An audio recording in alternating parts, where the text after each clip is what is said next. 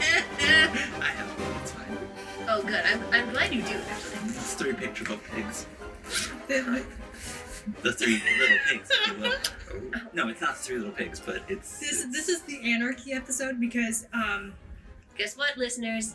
Andy's not here. I'm glad you realized I was recording. Thanks. Andy's not here, so we've taken over. And... So we're doing this without supervision. Chaos reigns. Supreme.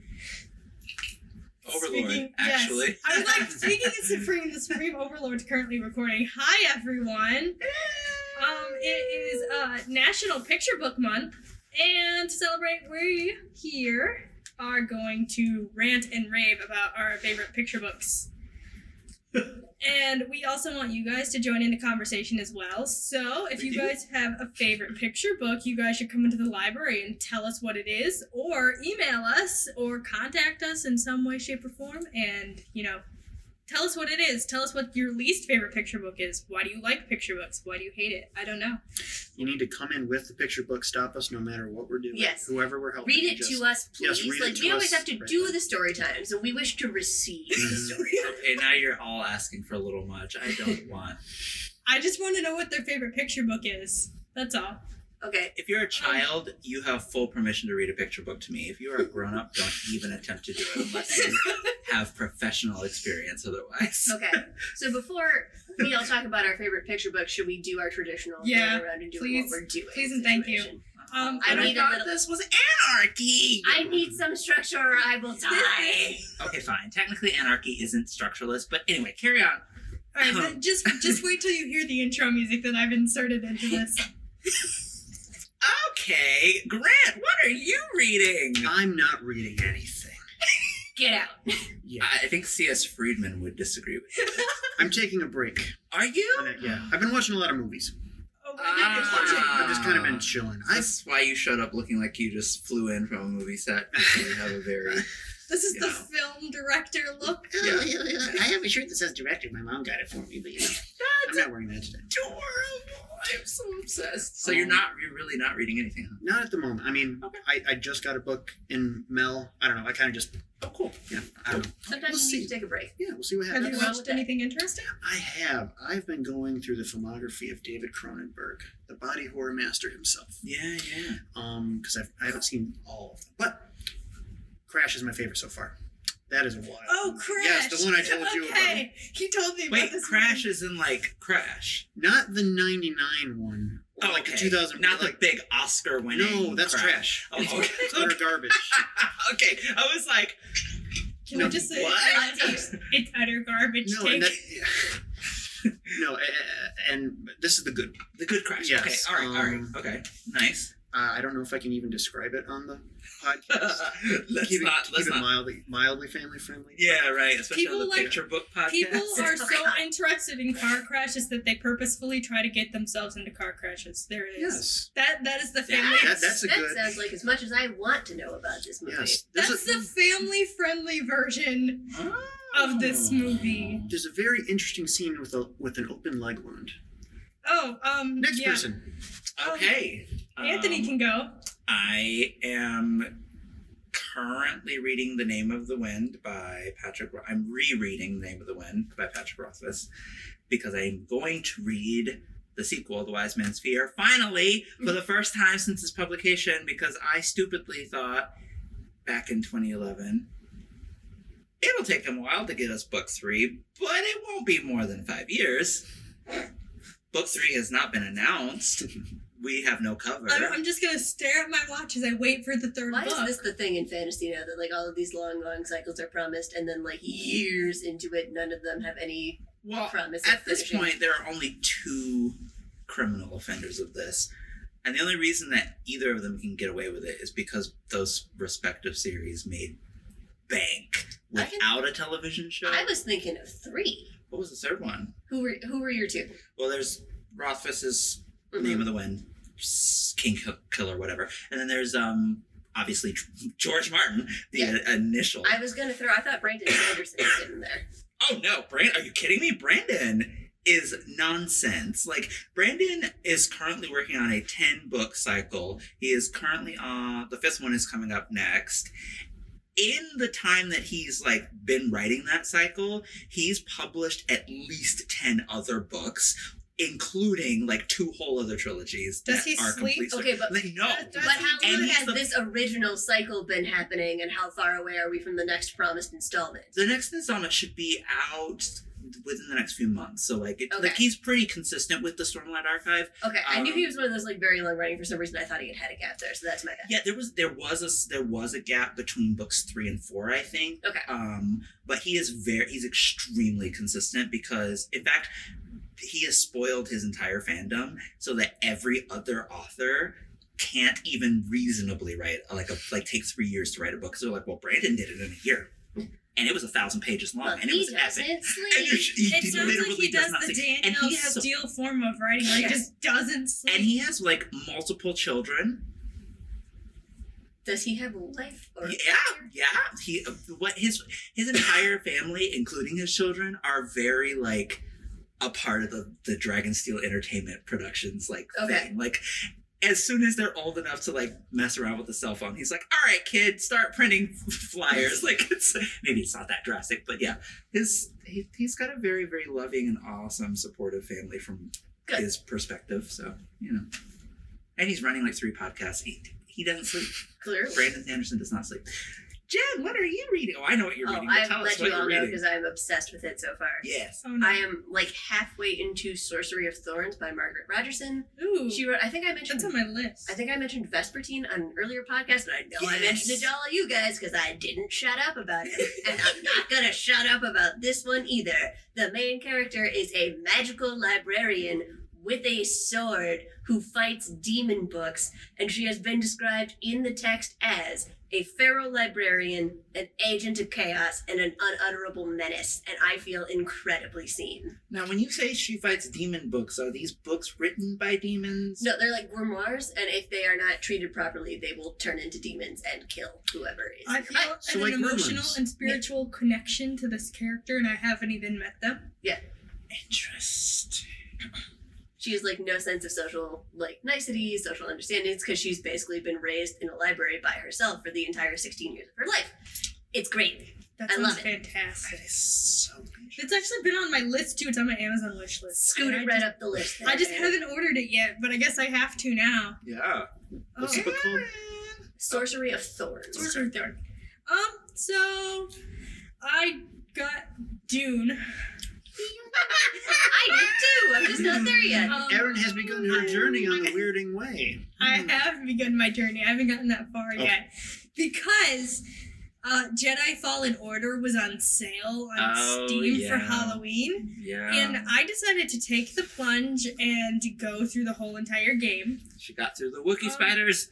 I did get through the Wookiee spiders, which is what got me stuck. Um, I think what almost The made... Wookiee planet has a giant green spider, and as soon yes. as that happened, I was like, nope, nope. I shut my I, entire I, I system think, off and have not gone back. I th- I think, so it wasn't the giant spider that really got me, that made me almost want to quit. It was the second time you, this game has been out for a while, so if you don't, like, like I bought spoilers. It brand new. Yeah. I played it for a week. And I two. encountered the spider, and I was um, like, no. For those who hate spoilers, uh, mute your thing now. Um, but uh, d- when you get to the Wookiee planet for the second time, you have to fight this, like, Inquisitor lady, and she almost made me quit. I hated her. Mm. I hated her with, like, a burning passion, and then it gets to the second Inquisitor later on, near the end, and I'm sitting there, and I'm just going, I hate this, I hate this, I hate this, because the weird, like, parry blocking system mm. is so precise that if you are not within, like, that split second mm. of, like, blocking and hitting the button correctly, oh. does not work. Mm. And I have a tendency to, like, click keys really fast, so I will click the dodge key really fast, but the game does not recognize that I clicked the dodge key because I've done it so fast. Mm. Oh, ooh, yeah, but, it's nothing like that ill-timed dodge that doesn't exist. But the uh, like, the storyline's fantastic. Um, yeah, I really like it. It's not really connected to the can- Star Wars canon just yet. Not entirely. Like um, it was. It was. I think Disney... Disney retconned the whole entire canon in the first place. They did, but I think it was their first... Fallen yeah. Order, I think, was their first outing. Like yes. the, like Dis went after Disney bought um, it. But I'm excited yeah. because December this December, uh, the studio is going to announce a new Star Wars game. So I'm fingers crossed that it's a sequel to this game. So okay, this is a small. Take us into the weeds for a minute. I'm so angry at the last two Star Wars games that I bought because I bought Star Wars Squadrons. Don't I didn't. I, I almost did because it was in the bundle. Yeah, don't do it. But I was like, I don't care for flying games in the first yeah. place, so I just didn't buy it. Don't do it. I bought Battlefront two, and I kind Ugh. of like it, but it's not like my favorite. Um. Yeah. So anyway, so I'm so angry at Star Wars games that I'm literally boycotting them. However, Gotham Knights is coming out next year in like April. I swore I would never buy another piece of Microsoft. However, um, this this this I might am, be your like little guilty pleasure. I am totally buying myself an Xbox just because I've been waiting for them to create a Batman-verse game where you play everyone but Batman, and that's literally what they've made. And I'm like, all right, I'm done. I'm done. So, I'm done. So what you're so, saying is that uh, this next Gotham Knights is going to be your guilty pleasure game? What I'm saying is I will put in a week's worth of vacation time just to play that game. So watch. It's your guilty pleasure game? Yeah, watch me. Speaking of guilty pleasures, we should talk about what our favorite picture books are. I was going to say, we've got a little bit of agree! So, hey, there are Batman picture books. There are Batman picture books. Do you like them? Um, I read Bedtime for Batman. It wasn't particularly memorable, but a lot of kids really like Bedtime for Batman. That's fair. Um, and I feel like that's a thing we can circle back to once we've all talked about a favorite picture book. Yeah.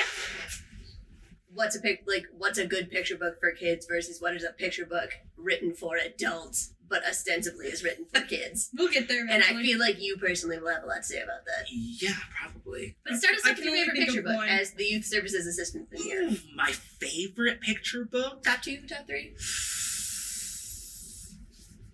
Okay. Um, this is a really complicated question for me because before I... I should put it this way. One of the big appeals of this job before I applied for it, which made me apply for it, was the fact that, why are you calling me whoever you are? Um, was the fact that I would be good at conducting story times and just have like a really close-er relationship with picture books. I had been, prior to that, reading two hundred picture books a year. Okay. For funsies. Yeah, that tracks for you. So, the idea of asking me what, like, my favorite, I, okay. I'll just say my favorite picture book characters, and this is te- these are technically not picture books, they're technically beginning readers, but they have pictures and they're in books. Uh, Elephant and Piggy, the whole twenty-five book set. They're, That's they're, they're fantastic. Very cute.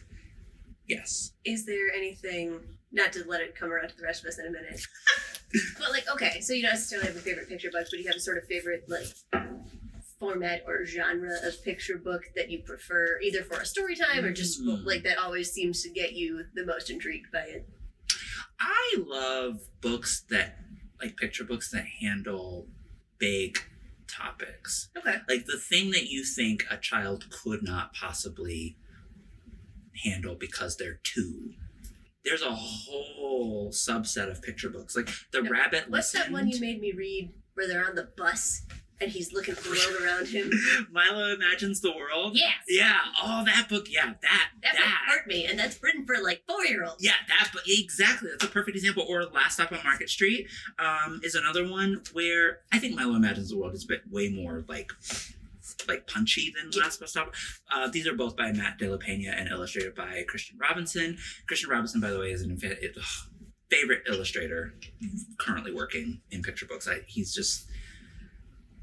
He sees the world in a really, really fascinating way, and he draws it well. Anyway, um, but yeah, Last Stop on Market Street and Milo Imagines the World, they both handle, like, the idea of being a really small person in a really large and chaotic city, mm-hmm. um, and seeing all the different ways that people within cities live, both the good, the bad, the uh, both the good, the bad, the ugly, the good, the bad, the ugly, the everything that you could imagine, you know. So, and at one point in Milo Imagines the World, this you realize that this child is going to visit um, an incarcerated parent. Spoilers.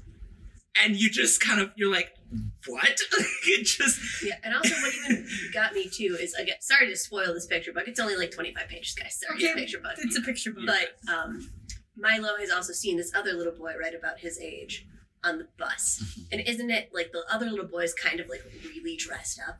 Yes. So he's like imagining where this little boy might be going, because it's definitely going to be somewhere cool and fancy. Mm-hmm. And the little boy gets off at the prison too. He's also visiting his parent in prison. Yep. And I was like, what the heck? This is for children. So it's like Bernie Madoff's grandson is going to visit next to... But it's also just that good reminder for both children and adults that, like, ju- you know, clothes do not indicate what that person is doing with their life or where they are going. Mm-hmm. You yeah. can be the best dressed little visiting jail or experiencing homeless kid, mm-hmm. and you could be a total slob, but you go home to the Kardashians every night. Like, yeah. And I feel like that's one of the, like, so I, we did this, Kathy and I attended this um, webinar.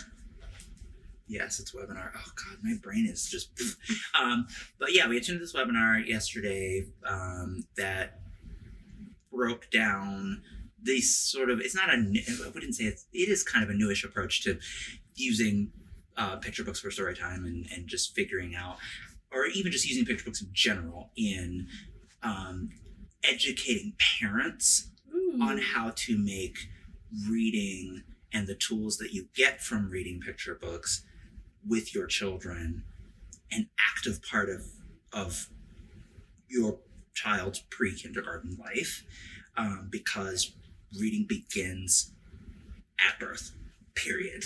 And it's One something point. That's like lit, like this like a huge body of um scholarship shows that your child has huge advantages in life in general the more they are read to, and that more active you are with their and language just, like, centers. Spoken to, interacted with, mm-hmm. all that kind of thing, right? Yeah, all of that kind of stuff. And so there's all these different tools that we learn professionally that we're now being encouraged to, you know, help parents to understand so that they can have methods to incorporate. Anyway, so all of that is to say that, like, it gave me this whole brand new perspective of picture books, because it was like, oh my gosh, they really are that sophisticated. Like, yeah, you're looking at a thirty-two book thing, thirty-two page thing, and a, a pigeon is told not to drive the bus and he's screeching about it and it's got a problem.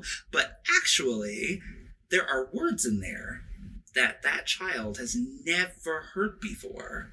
And if you read, I think it's like the child who gets read to, um, to like maybe once a week or maybe if at all, ha- learns like, I think it was like ugh, some low number, like thirteen thousand words or something like that, just in everyday conversation.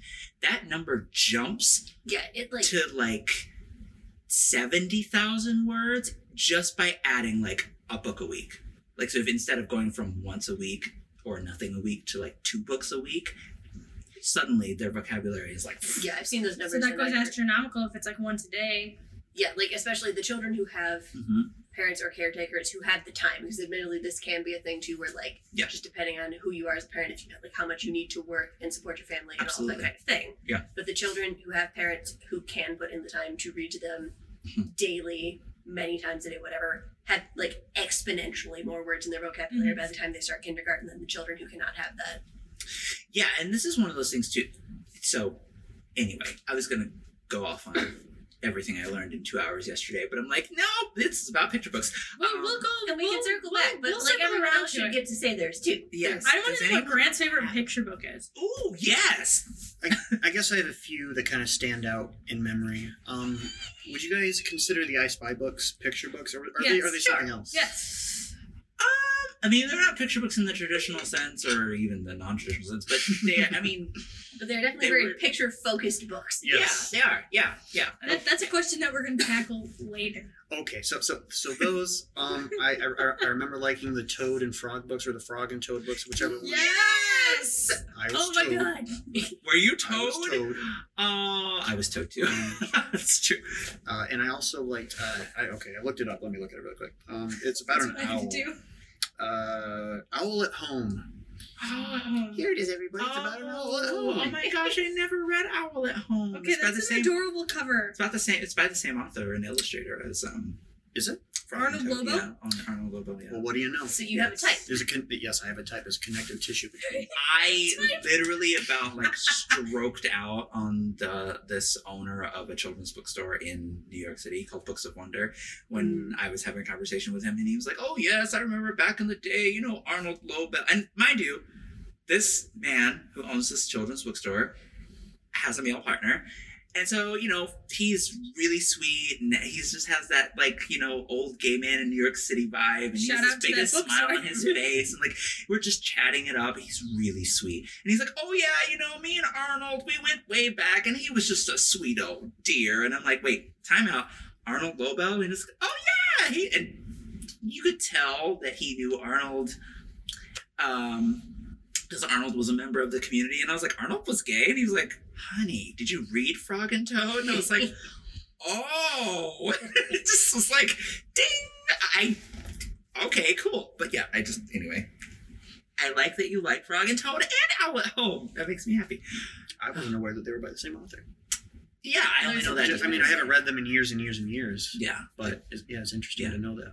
Yeah, that you, yeah. You, yeah. Mm-hmm. Your hype is there. Yes. It may have been the image too, like the way he d- played with images and yes. it felt cozy to me. I want you to do your. They all felt very. Cozy. I have a list. Oh, coziness. You have a list. She's a list. Oh. All um, right. So you would. I do have a list. Yes, I said, of course, you um, did. um. So first of all, obviously, I mentioned this like when I did the give your books up, give your heart a hug books, the Max Lucado one, the You Are Special one. I do mm. like that picture mm. book. I like the series that he has because. Talking about like things that talk about like deep like things that mm-hmm. that book specifically talks about, like you being special but everybody being different, but everybody's special in a, like a certain way, like mm-hmm. nobody's like the same, everybody's a little bit different, but that doesn't mean that like all of you have to act the same or all of like it's okay if you're not like part of the social norm or you're part of like the aesthetic norm because yeah. you were okay that way. Um, funny book wise, I like Click Clack Moo Cows That Type. I love that. That, that is that is literally one of those books that I just adore. It's great. Yeah. Um, it's one of those books that just always makes me laugh. Uh, I literally have like the whole entire list in front of me. That's fine. Um, and then this one. So I I got read this in high school, not actually like as like a child, but I got read it in high school.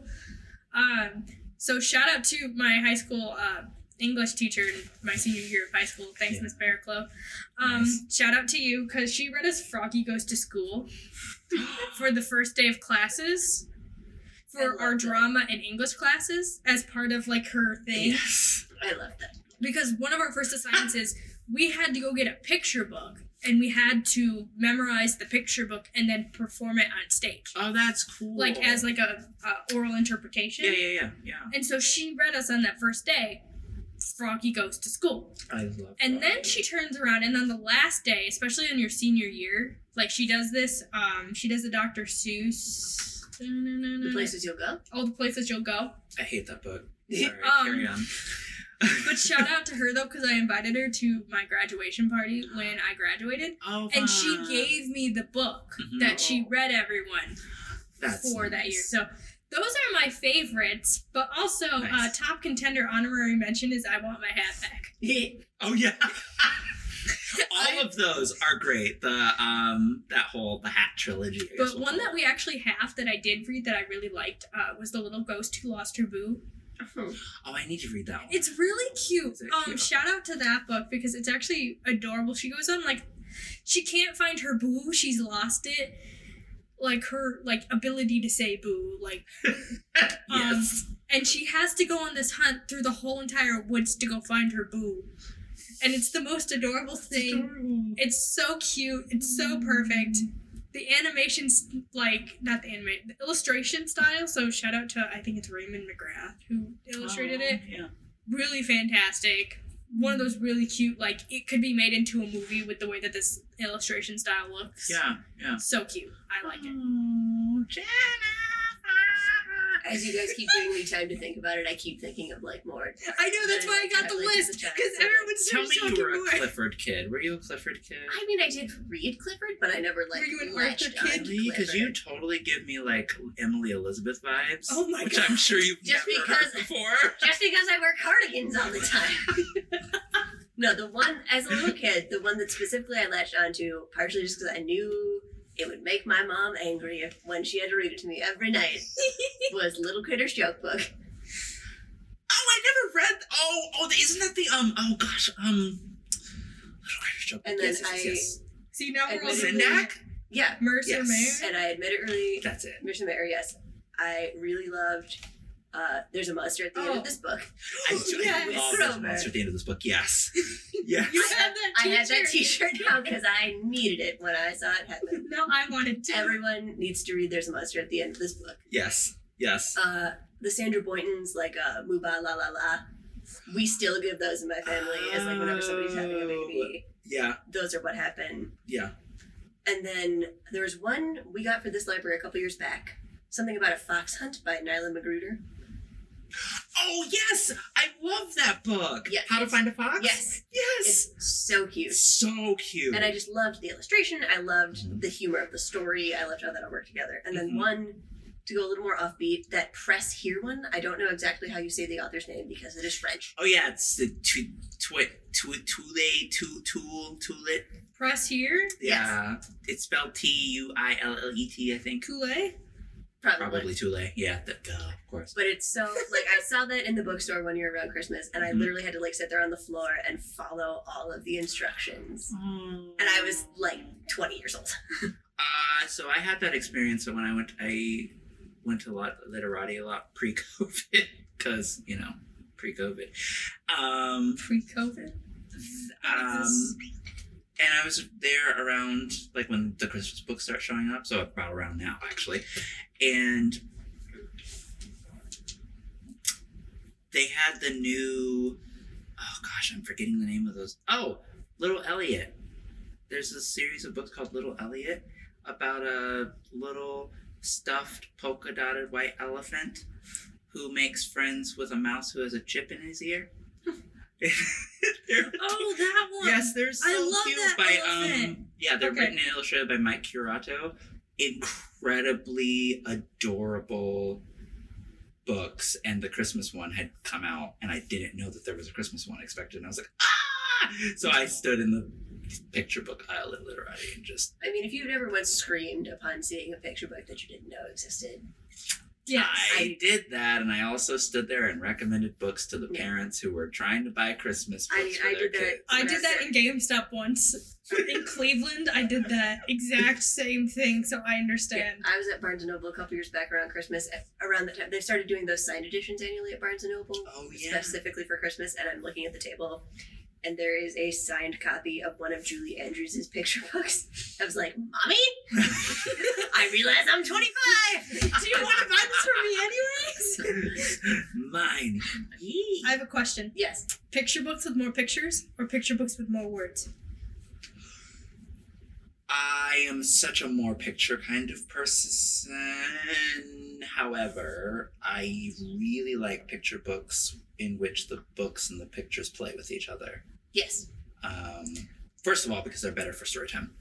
Um, I like the watermelon one that we used for the story walk. That one's fun. Oh, that one is cute. And I think there's something to be said, and I know you can speak to this more, somebody who actually does story times, as I, an adult librarian, will never have to do. Oh. There's something to be said for, like, a certain amount of... Oh, God. A certain amount of words per page. Like, even if there are going to be plenty of words in the book, whatever yeah. definition that is for you. Yeah. Making sure it's not just like, hi, I took this big of a chunk of text and threw it on top of one tiny picture at the bottom. So, so there are, every time I see a picture book, and you see this with older picture books a lot more. There was a vogue of just like, we need Cloudy to have paragraphs the cha- on the book. Yes, yeah. uh, Cloudy with a Chance of Meatballs is a perfect example of this. I could never sit through that whole entire book I, as a kid, but when no. I was an adult, I could. Right. But when I was a kid, So I felt like as a kid, there was way too many words on the page for it because I couldn't hold my attention on no, I that type of thing. thing. Yeah. So that, I mean, I, I with picture books like that, I still, I will open it and I'll go, nope. Instantly, because it's like, I can't, why would I want to spend my, no. Um, but on the other hand, there are books like Swine Lake. He explains Swine Lake to you. You explain Please. this to me. I listen. I love this. It was book. written by James Marshall, who did the George and Martha books, um, and illustrated by one Maurice Sendak. And it's about a wolf who is, I mean, oh, the poor guy is just. He's like something out of a Dickens character. Like Oliver Twist in his poorest day was wealthier than this wolf. Ooh. Yeah. Um, and so this poor dejected wolf is wandering down the street in rags and he gets a whiff of pig. And he's like, oh yeah, free dinner. And the pig smell gets stronger and stronger and stronger. And then he finds himself standing in front of a theater in which a production of Swine Lake is uh, about to happen. This is and so funny. Suddenly he's surrounded by a, an audience full of pigs who are going to see Swine Lake, and he's just like, what is this paradise? And this elf, this very wealthy elderly wo- pig woman uh this starts waving her tickets around because she's like, my husband doesn't want to go to the theater tonight. So this wolf gets her tickets, which are in the balcony. So he gets this prime seat to watch this performance of Swine Lake. And he's the whole time concocting, like, how am I going to swallow all of the pigs? Is is that the one with the illustration where he has, like, the two, like, opera glasses or whatever you call it? Yes. Like, yes. I know what I know. Yes. And he just, the whole time, and, and as he's watching this production of Swine Lake, He re- he's like, oh yes, I can sneak in as the monster in the second act, actually gobble up the pigs, and they won't care because they're going to think it's a part of the whole production. But by the time he gets to act two, he's completely moved by the story, and he's in tears watching this so story, funny. And he completely forgets to eat dinner. So he goes home, and he ends up, like, you know, sinking his money into the next production of whatever the pig theater is because he's obsessed with Our theater. Art. Yeah, and it was just like, it's the most absurd, long wordplay kind of picture book. And I always tell people, or parents, I'm like, this book is not for your two-year-old, it's for you. Um, not because it's obscene, but because they're not going to get it and they're not going to sit through the whole thing. It's not, it, none of no, the... I think there's, especially, ex- approximately how old is this one?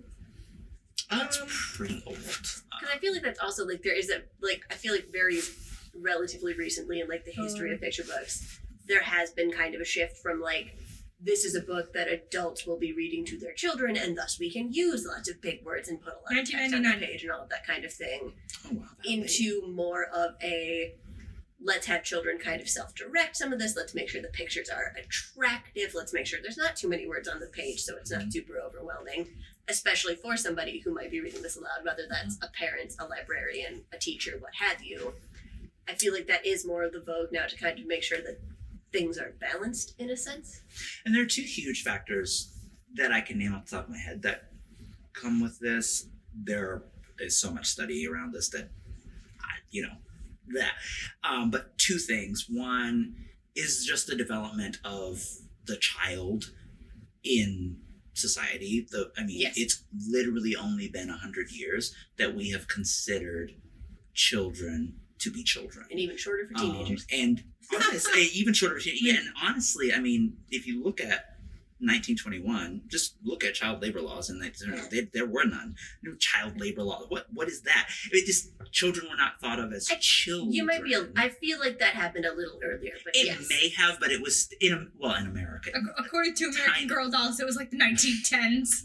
I was yeah, saying, I but watched it was still, Newsies. Right, exactly. I watched right. Samantha. I know what's going but on. But if you think about the fact that it took to, it took to World War One for child labor laws to be a concept, let alone to be enacted, enforced. And then, like, if you look at the reason The Wizard of Oz was hot, like, it was a big deal, but it was also hotly contested when it was first published, is because it was written specifically with a child in mind. And librarians and, and parents were like, what? Like they, they thought it was ludicrous. So of course, over time, you're going to develop books that sort of fit more with the, whatever well, yes, of philosophies course. Of that. But also Doctor Seuss, um, because his books, particularly the more he got going, um, they emphasized the way that children see the world. Yes. Um, which is why you have words in there that don't exist. Like, mm-hmm. there are people who get fussy about that. I'm like, I hear you. But that's literally I how kids it. act. But that, we I make mean, up words. It, what also, is a we sneak- make up words all the time. All the time. And it's, well, that's, I mean, to quote Thor, all words are made up. Uh, exactly. But like, what is a sneech? I don't know. And then you look at it and you're like, that. That's a sneech. That right there. And what's the difference between a sneech and a yeartle? Well, a yeartle has a shell. Like, I don't, I don't know. Well, yeartle is a turtle. Anyway. You get the idea. Yes. The idea is there. And speaking of nineteen hundreds, now I can only think of Madeline, the books. I never read In an old house in Paris that was yes. covered in vines that yes. little girls in two straight lines. The smallest I, one was Madeline. I used to read wow. those books. That was, it all rhymes. That was literally Clearly. the beginning of the books. Every single book begins with that. Like, oh, literally. Really? Yeah. Yes. Oh, um, that's cute. I, as a young redheaded child, you love immediately Madeline? went with Madeline because she is a small redheaded child, and sure. I'm like, yes. Yeah. But you just mentioned that, you know, the trauma from the Samantha movies. The movie, the Madeline movies also give you a little bit of trauma no, because it deals okay. with the same type topics. The Samantha movie traumatized me enough as a child. This is fine. Do you guys want to know how the Samantha movie was traumatizing, or are we getting off topic? Uh, I want to know. Okay. You want to know? Me personally. Yeah, let's know. Okay. Yes. What happens? So there's a scene. Oh, no. There, there's children working in the factory. because Oh, is this the one where they get their hand? Yes! One of the little, yeah. little kids gets their hand stuck yeah. in the machine. Little kids working in a factory in a sewing machine because it's nineteen ten and there's no laws against that yet. And they're so trying then, to yeah. emphasize And they're trying this. to make them go fast because that was the point. It's like you needed to produce as much as you could because you got paid sure. by the piece. And plus they had, I think the pe- the like foreman people were in that day or yeah. something. So like watching. They were getting monitored. So this little kid is going as fast as humanly possible and his hand goes under the sewing needle in the giant industrial sewing machine. And I mean, it cuts away. It's American Girl, but he is screaming. Uh, and I, I was traumatized. I feel like this is about to turn into a grainy video from like some Chinese factory or something. Basically. Um, yeah. Except, no. it was, except it was New York in nineteen eleven. Okay. Omalas? What? No. Oh, God. Yeah, no. And this is oh, when my God. Samantha's orphan best friend That'll be another podcast anymore. episode for another day. Oh, that's horrifying. Yeah. Speaking of, like, our drama. whole entire topic of, like, picture books and, like, ones with too many words and one with too little words. So what makes a picture book a picture book then? like, and, like, follow-up questions. We were talking about this. Are there adult picture books? And I don't mean, like, picture books that are written more for adults to enjoy. We're not talking about... Like, is there an adult picture book specifically? We're not talking mm. about... We're not talking about the Samuel L. Jackson one. We all know that one exists. We're not going to touch that one because this is a family-friendly podcast. Well, there are, but... like, recent... Honestly, I don't know. Um, there was a Stephen Colbert one. There um, was, yes. Yeah. True. And I suppose, like, some of those parody ones do exist. The parody ones. The, the problem that I had, because I read the article that was shared, and as I was reading it, I got, you know, and maybe this is just me being a territorial no it's not just me being a territorial library assistant, it's also me being a territorial reader. It's the kind of thing that I get really crabby with in terms of, but that's because I'm a firm genre believer anyway. Just because your book has teenagers, for example, does not make it a Y A book, right? Nor does it make it a Y A book for adults. No, it just makes it a book written with an adult reader in mind in which a teenager happens to be the central character. No, I mean, so, that, that happens plenty of times in adult fiction. So, right, dude. Exactly. So, like, for me, what I find a little frustrating about the question of, like, picture books for adults, not the question of is there, but, like, the like the whole idea behind there being picture books for adults is that we haven't seen anything that isn't a parody yet. Yes. Well, you know what I mean? mean? Like, we haven't seen a... And maybe just because there's no tradition, right? Yeah. There's no... Or, like, my joke was, are they just coffee table books? And a lot of times they are, yeah, right. They're either, like, they're just, yeah, true. There's, there's, there's, there's like the a whole spate of like, hey, we are people who didn't vote for Donald Trump. You know how? Because we wrote a picture book about it. And it's just like, yay. Like, yeah. Kudos I'm, I'm, I'm, to you. I'm wondering if, like, the better option would be, like, you were mentioning, like, Swine Lake being, like, to, when you're talking to your, to the parents upstairs, you're like, this isn't a book for your two-year-old, this is a book for you, because it's so wordy and it's got so much in there and it's so long. Maybe instead of, like, trying to find, like, the parody and the satire, like, funny adult picture books, mm-hmm. we should start considering those more wordy, longer picture books. Like, yes, as a kid's picture books, maybe. But, like, more adult-friendly kid picture books, because adults can read that, and then yeah, I mean, their focus will be able I to guess, stay on that. Mm-hmm. Either not to, like, this would probably get a little stigmatizing if put too much into play, but, like, would that help people trying to improve their reading as adults if there were such a thing as adult picture books, because they have those, what they call the high-lows for teen readers. Yeah. I mean, they have, they're doing, like, things now where they're reading, like, a picture nonfiction picture books to like middle kids, and high schoolers, middle middle and high schoolers, yeah. and like older elementary school kids, mm-hmm. like to help them as well. And it seems to be working out pretty well in terms of like the kids being able to retain that information in like the picture book format. Yeah, as I think opposed there's also to just something to be said. Like picture books should still like one hundred percent always be written with that child audience in mind, but I right. think some of the stigma around like, oh, you're too old for picture books now, you're be thrown right in the garbage. You know, that's the thing about that's the thing about picture books. I think that's more frustrating than anything is that people don't understand how rangy it all is. Like people, people hear picture books and they think Doctor Seuss, and it's like, okay, yeah, but even within Doctor Seuss, there's a, a huge, there's a deep level of sophistication. I mean, The Cat in the Hat, there's only thirty-two words. No, that's Sam I Am. What, what Green Eggs and Ham? There's only thirty-two words in the Green Eggs, Green, Green Eggs and Ham. thirty-two. Right. Yeah. Yeah. Or forty-eight. Because it's that was the, that was the point. He literally, like, when he wrote Green Eggs and Ham, he was like, okay, I want to challenge myself to write a poem that only uses fifty. This many words. fifty words. Okay, yeah, fifty words. And so, and he knew it was going to be a picture book. So he wrote this fifty-word picture book, which is why you get the rhyme schemes that you do. Um, I do not like them, Sam I Am. Like, I do not like them here or there. I do not like them anywhere. Like, it's like a whole, that's the whole point. Um, but at the same time, there's a deep level of sophistication in seeing how long you can make that stretch. I mean, you make that stretch over thirty-two pages, and it never gets tiring. It's always memorable. Um, but then you could have like fairy tales mm-hmm, as right. picture books. And the ones that are in particularly illustrated by Tricia Hyman. I cannot remember the last name to save my life. Stewart or something. Um, beautiful, gorgeous. I mean, just like the kind of illustrations you'd see in a museum. Um, where she will do things, like you can tell that she studied certain time periods of European history um, because that's what she's pulling from. Or even like Jerry Pinkney's, um, um, he did an adaptation of the picture book adaptation of The Nightingale by Hans Christian Andersen, where he put black characters in China. So they so like neither of those things has anything to do with Hans Christian Andersen's The Nightingale, but all he did was change the vision. He doesn't change the language at all. He puts, he uses... He just changes what He just changes what they looked like. like. He uses the time period where that would have worked, and suddenly the story takes on all of these different... Um, connotations or contexts. It just depends yeah. on what you're illustrated in. Yeah, and that's, again, it's not the kind of thing you try reading that to the same kid that you just read Elephant and Piggy to, and...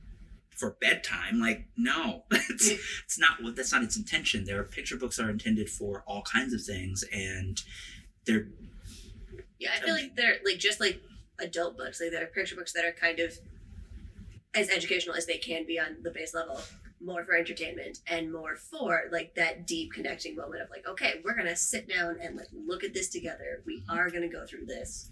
This is going to take a little more deep connecting or reconnecting versus, yeah. again, an Elephant and Piggy, which is still educational, but is very much more about like, hey, we're going to go fly a kite today.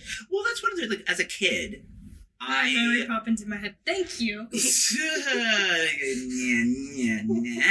Now I'm mad at you. Um, You're... yeah, I know. Um, You're welcome.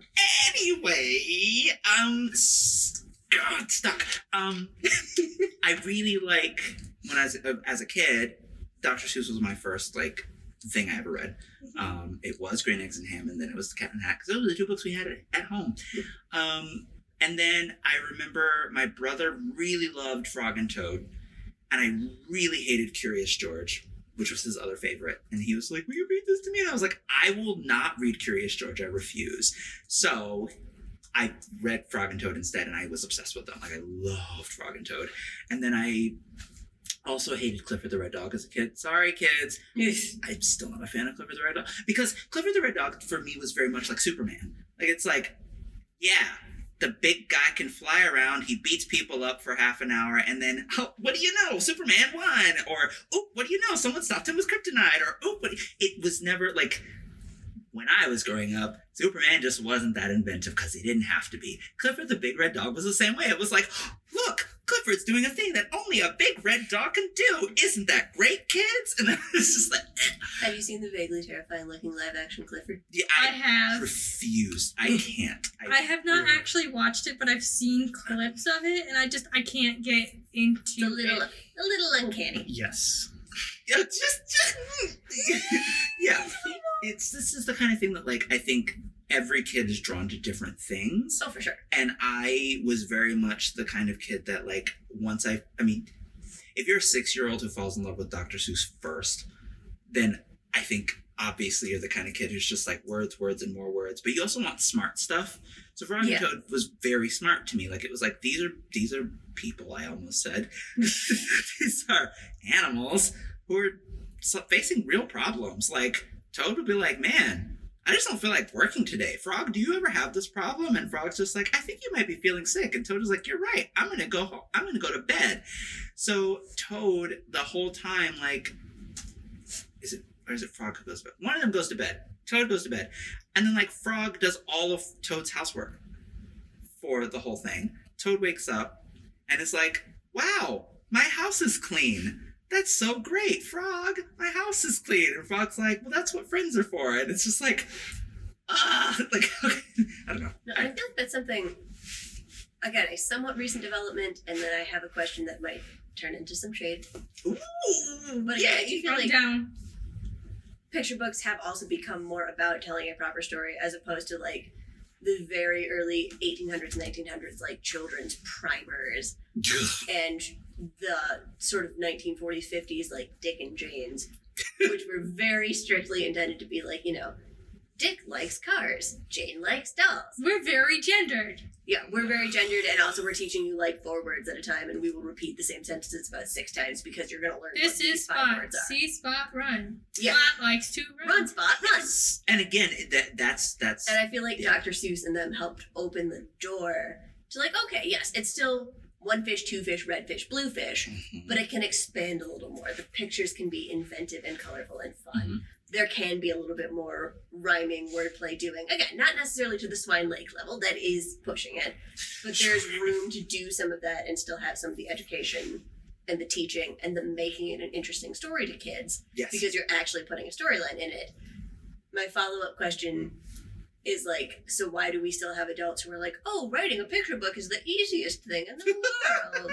And they write a terrible picture book. They're never good. I'm going to say that on record. Somebody can fight me about it. It's true. With the side, and, like, this also, this happens again, one, with either adults who want to be writers and don't realize how much effort this takes, or two, celebrity picture book authors. Mm. Madonna. I will...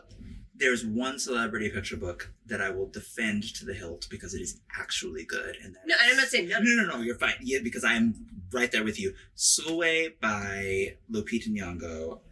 And I'm saying this as someone who refused. Like, I was like, I'm not putting that in a cart. I am not putting that in a cart. I am not and putting that in a cart.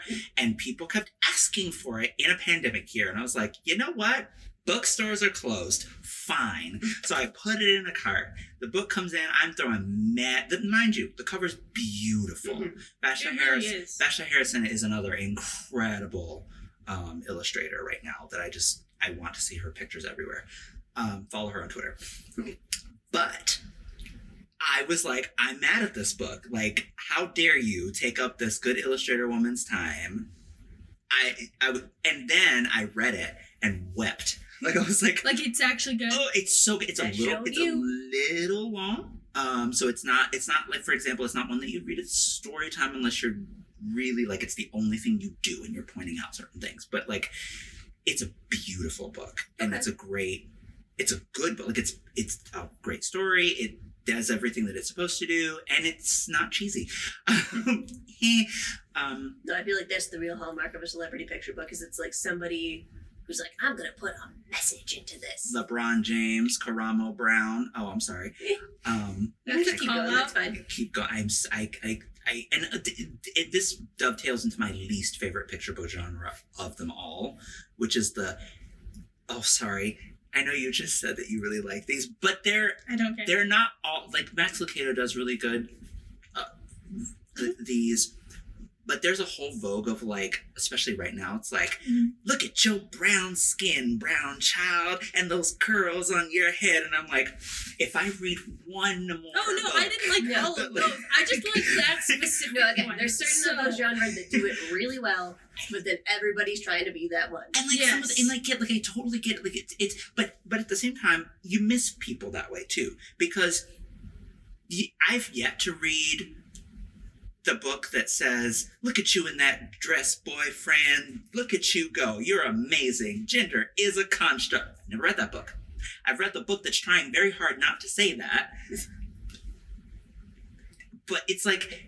You can only I do want to see it. I do want to know how you explain gender as a construct to three-year-olds. But I mean, and, and you know, there's there is a great um, growing tradition of trans uh, picture books. Uh, yes. Fred Gets Dressed by Peter Brown.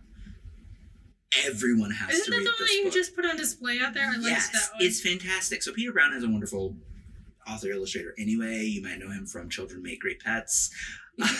um, um, or is it Children Don't Make Great Pets? I don't know. That one's about a, a bear that tries to adopt a child. Uh, I like that already. As a pet. It's hysterical. Good.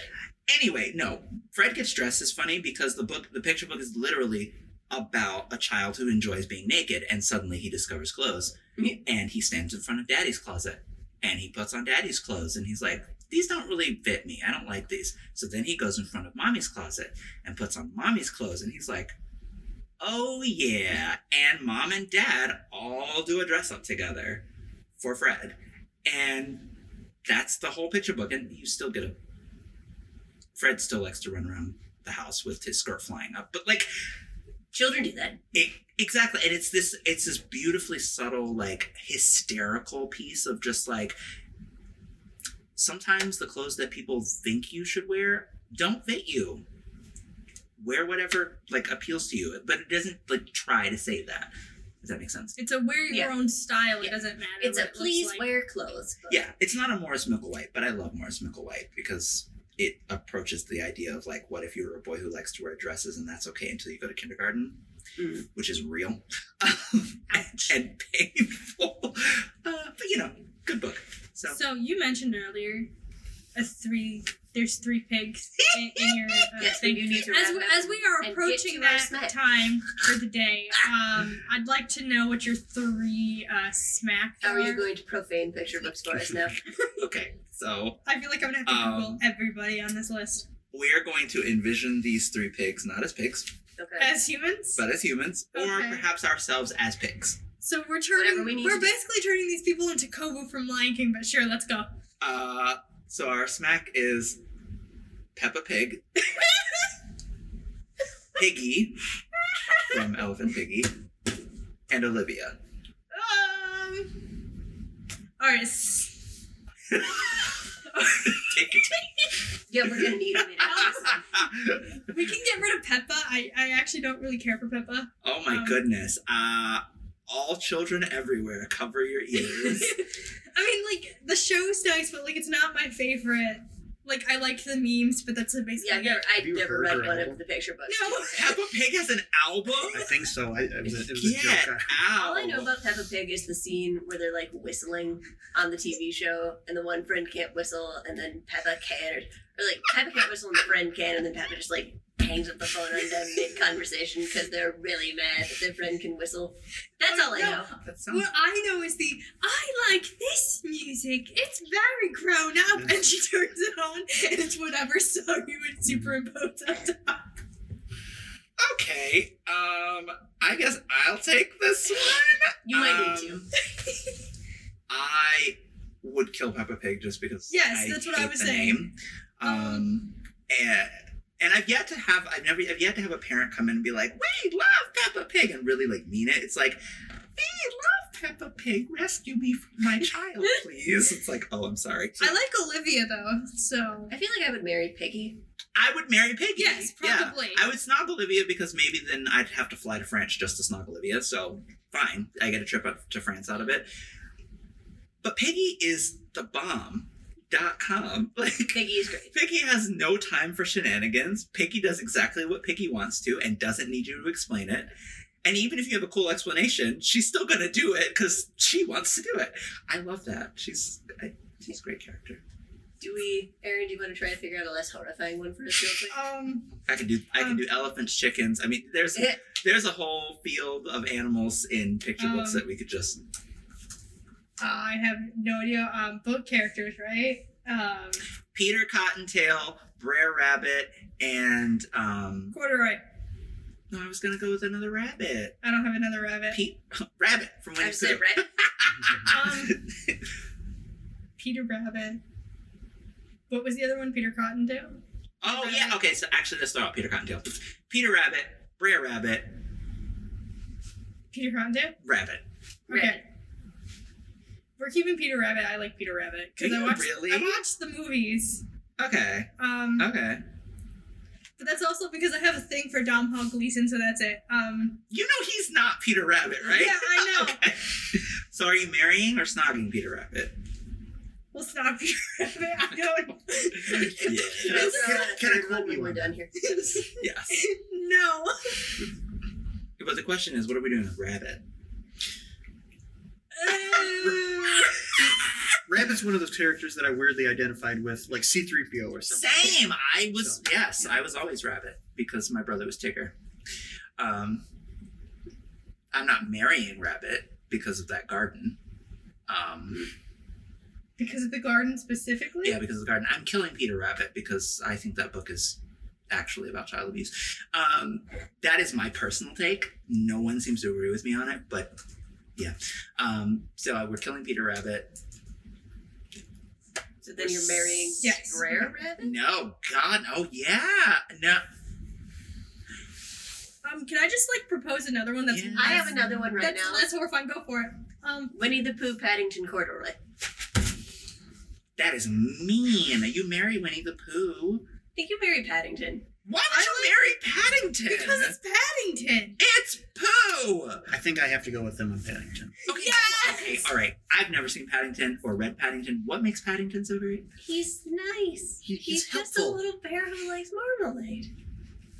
What's better than a bear that likes honey so much that he gets stuck in his friend's house? Because then like you always have to go around and get the guy out of the house. Yeah, that's going to turn into a problem. You, you know, you need to go to work. He's stuck in the door. Oh, bother. That's why you have two doors. Um, Rabbit had two so, doors. Rabbit wasn't stuck. He was just being a jerk. I feel I like mine was less traumatizing, but that's fine. Okay, Erin, throw it out there, and then we gotta wrap this uh, up. But you can't kill Corduroy! I'm killing um, Paddington, because I'm not familiar with Paddington. I love that's Corduroy. That's fine. Uh, mine was Jafar, uh, Doctor Facilier, so that's the guy from Princess and the Frog, mm-hmm. and then Ursula.